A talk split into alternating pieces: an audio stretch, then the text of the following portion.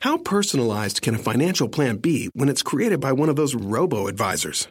Plugging in standard algorithm to calculate insurance need and future wealth of random human client. Robots don't know you. We do. At Farm Bureau Financial Services, getting to know you always comes first.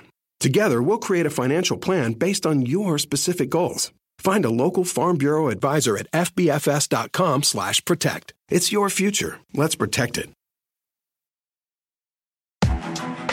You're listening to the Chicago Audible Podcast, changing up the way Bears fans stay up to date on their favorite team since 2015. Now get ready. Because it's time to bear down.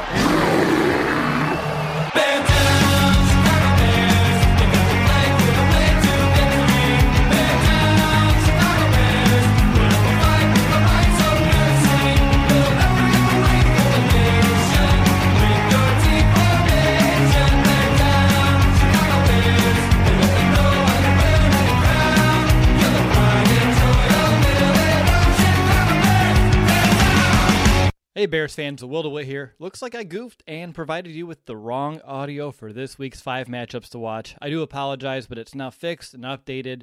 So without any further ado, let's just get to Will Ingalls and his five matchups to watch for on Sunday against the Denver Broncos.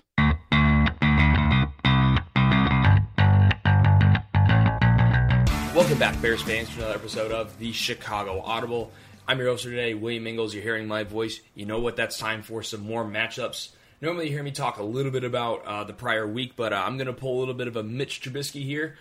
We're not talking about week one. We're going into week two. The only thing we can focus on is going 1 0 this week at Mile High. So, without further ado, let's focus on going 1 0 this week and breaking down the five key matchups against the Denver Broncos. We're going to go with matchup number one, a little bit of old school action here. We're going to go Roquan Smith versus Phillip Lindsay classic ground and pound. This is exactly the game that Vic Fangio wants to play. I think of the 2017 game when he was still in Chicago. Bears defense scores two touchdowns against the Carolina Panthers. Trubisky throws a total of seven passes, completing four of them for just about 100 yards, maybe just a little bit over. I feel like that's almost the game that he wants to play. I don't think that'll really ever realistically happen again for for obvious reasons. Obviously, it's a passing league nowadays. But if possible, Vic Fangio is going to want to turn around and hand this ball off as much as possible. And Phillip Lindsay is going to be that guy who he relies on to do this the most. I know they have Royce Freeman, but Phillip Lindsay's the guy I think that Vic Fangio trusts the most. So last season in Denver, obviously a breakout rookie year for him. In 2018, he has 5.4 yards per carry. And if you watch the Monday night game against the Oakland Raiders, uh, you're seeing in uh, 3.9 yards per carry. His longest carry is 11 yards. So it's not he's not getting those explosive chunks that you're really hoping to get by running the ball a lot in a single game. So it's really big here that Roquan Smith is able to shut down that run, be that primary run defender and run stopper. We've seen him be a really good guy at eating up space, uh, closing down distance side to side. But in between the tackles, sometimes he's struggled with completing the tackle. He had a couple missed tackles against Green Bay specifically, but he really needs to control in between the tackles because I don't think Phillip Lindsay's going to exactly beat the Bears a whole lot on the outside. I think the overall speed of this defense is great, but in between the tackles, Roquan Smith is going to have to step up and make sure that that uh, Denver run offense is shut down. So they have to look to other means of offense, which is Joe Flacco. And if Joe Flacco has to win the game, I think the Bears will already be in great shape to win in Week Two. Moving on to matchup number two, we are going uh, a duo on duo here, two on two. Charles Leno Jr. and Bobby Massie versus the pass rushing duo for Denver, Bradley Chubb and Von Miller. And normally I give you guys some fancy stats here. Um, not this week. This one's pretty self explanatory. Mitchell Trubisky was under duress pretty much that whole Packers game. That doesn't absolve the performance that Mitchell Trubisky gave, but uh, it's important that he is going to be held upright. I think a big part of this game is not going to be making big mistakes.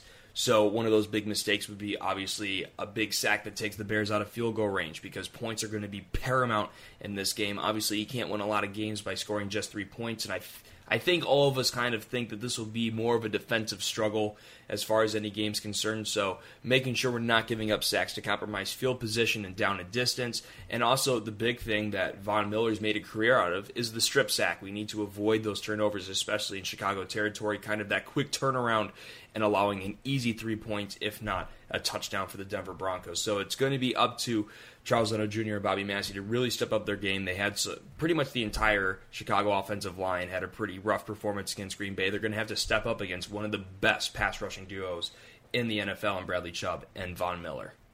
Moving on to matchup number three, we're going to have Kyle Fuller versus Courtland Sutton. Obviously, this is a case of best on best. Kyle Fuller, our best overall coverage corner, and then Courtland Sutton, who's kind of, especially after this past week, looking like the main bread and butter for this Denver Broncos passing attack. So Courtland Sutton's your classic big guy wide receiver. Throw it up to him, and he's going to be someone who's going to basketball style come down with that rebound, as the terminology goes. Uh, against the uh, against the Oakland Raiders, Sutton had a very productive day. Seven receptions for 120 yards, accounted for five of Denver's first downs. Uh, they only had 18, three of those by penalty. So when you think about it, he was a third of their first down production as far as moving the chains. So we're talking about a game that field position is going to be paramount. Eking out any type of field goal situation is going to be big. Turning down those first down opportunities is going to be huge for Kyle Fuller, making sure this game kind of stays at a standstill as far as the passing game for Denver is concerned. And this all goes back to our first matchup, Roquan Smith versus Phillip Lindsay. You got to make sure that that running game is shut down. So that way we are putting the game on Joe Flacco's shoulders that way, guys like Kyle Fuller can start playing aggressive and maybe snaring an interception and really kind of turning the game on its head that we've talked about with those big plays already in this episode. Big for matchup number three, turning down that big primary option in the passing game. On to matchup number four. We're going to go a little bit different than we normally do here. We're going to have whoever on the Bears lines up against Isaac Yiadom defensive back for the Denver Broncos. We it's not quite sure whether or not we're going to see Bryce Callahan in his first action for the Denver Broncos. Whether or not I do think Yiadom ends up on the field a little bit, and we know that Vic Fangio throughout his years in Chicago really knows how to disguise his uh, his lower defensive backs. Uh, we saw it for years with guys like Chris, Chris Tracy Porter near the end of his career, and a hundred other guys that we trotted out there throughout the end of his time. Cre'Von LeBlanc also comes to mind. But the best teams are able to isolate those guys. I always think of Green Bay, the way that they isolated guys. Uh, I think of Jordy Nelson beating Cre'Von LeBlanc to uh, end that one game, I believe, in the winter of 2016. You always have these ways to isolate uh, the worst defensive backs on the team. And it's going to be up here to Matt Nagy to really scheme his guys into a way that is putting Isaac Yiadom on an island, making sure guys like Anthony Miller, Taylor Gabriel, even Cordarrelle Patterson are getting lined up against this guy. Because I think that Yiadom has the talent. I just don't think that he's able to guard guys one on one at this point in his NFL career, and the Bears need to hop on that opportunity. We're looking for big plays to kind of blow this game open in a game where points might be really scarce. We need to find ways to get those opportunities to score big time points, make big time plays. And I think that Isaac Yiadom is the guy that is going to yield the most of those for the Bears in week two. And here comes matchup number five. It's our game breaker of the week and this one is a good old fashioned coach off. Matt Nagy versus Vic Fangio. Obviously, two guys who coached together in Chicago last year to great success, now on opposing sidelines. And it's going to be a complete clash of styles, too. Obviously, Vic Fangio, a very old fashioned coach.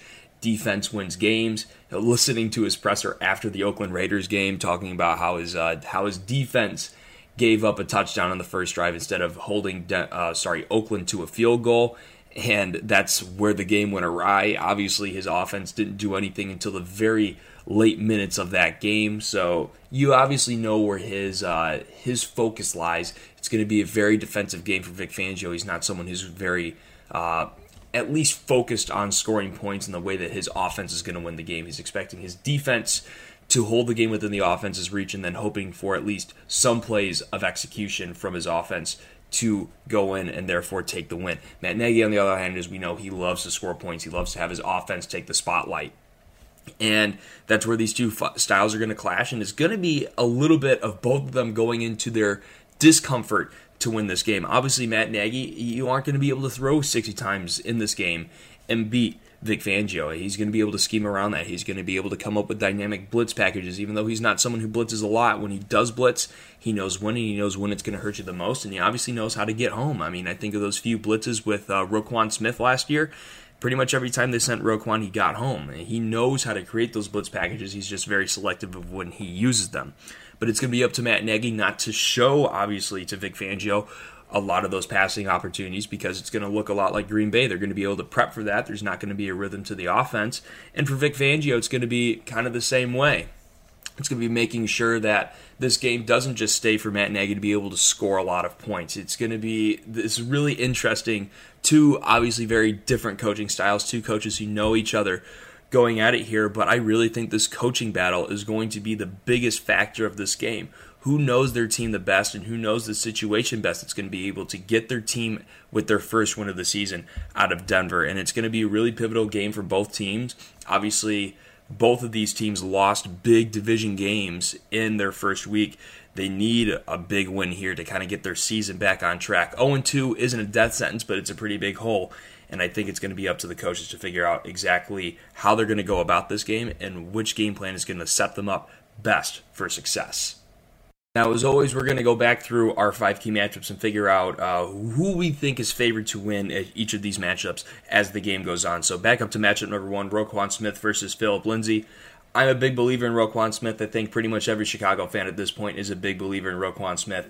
I think he had one of his rougher games as a pro against Green Bay, and it's pretty uh, fitting that that was still a pretty solid game by most measures. Obviously, the defense as a whole played pretty darn well, holding an Aaron Rodgers led offense to just 10 points. That's a pretty darn big accomplishment, even with Roquan Smith having a few bad missed tackles in the game. But overall, I think he's going to be up to the challenge to really be spearheading that rush defense and making Denver into more or less a one sided offense with a passing attack led by Joe Flacco, which we've already mentioned should lead to very good results for the Bears defense.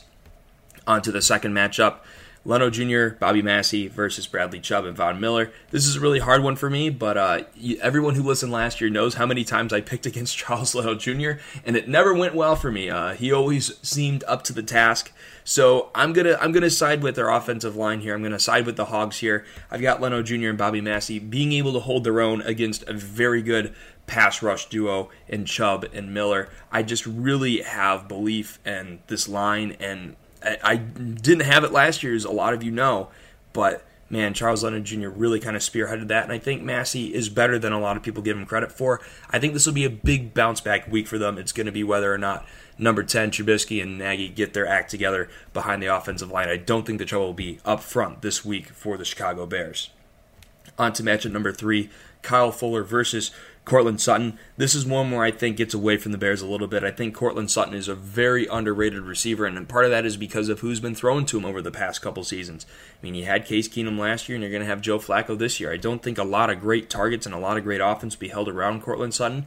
And despite that offensive crap show that uh, Denver had in Week One, Courtland Sutton still walks away with a 100-yard game, seven receptions. Kind of pulled an Allen Robinson act of his own uh, to kind of put in our terms. I think he's going to be able to execute still despite the fact that I think uh, Joe Flacco will be under duress, and I don't think Joe Flacco will perform overly well in this game. I think Sutton's still going to be able to get his first downs. I still think Courtland Sutton's still going to be able to create those at least one or two big plays that, like we mentioned, could be a big difference in this game. Could be the difference of getting three points. Could be the difference of getting seven points in a drive which, as we mentioned, points will be paramount in this game. I think Courtland Sutton does make enough plays to win this matchup against Kyle Fuller.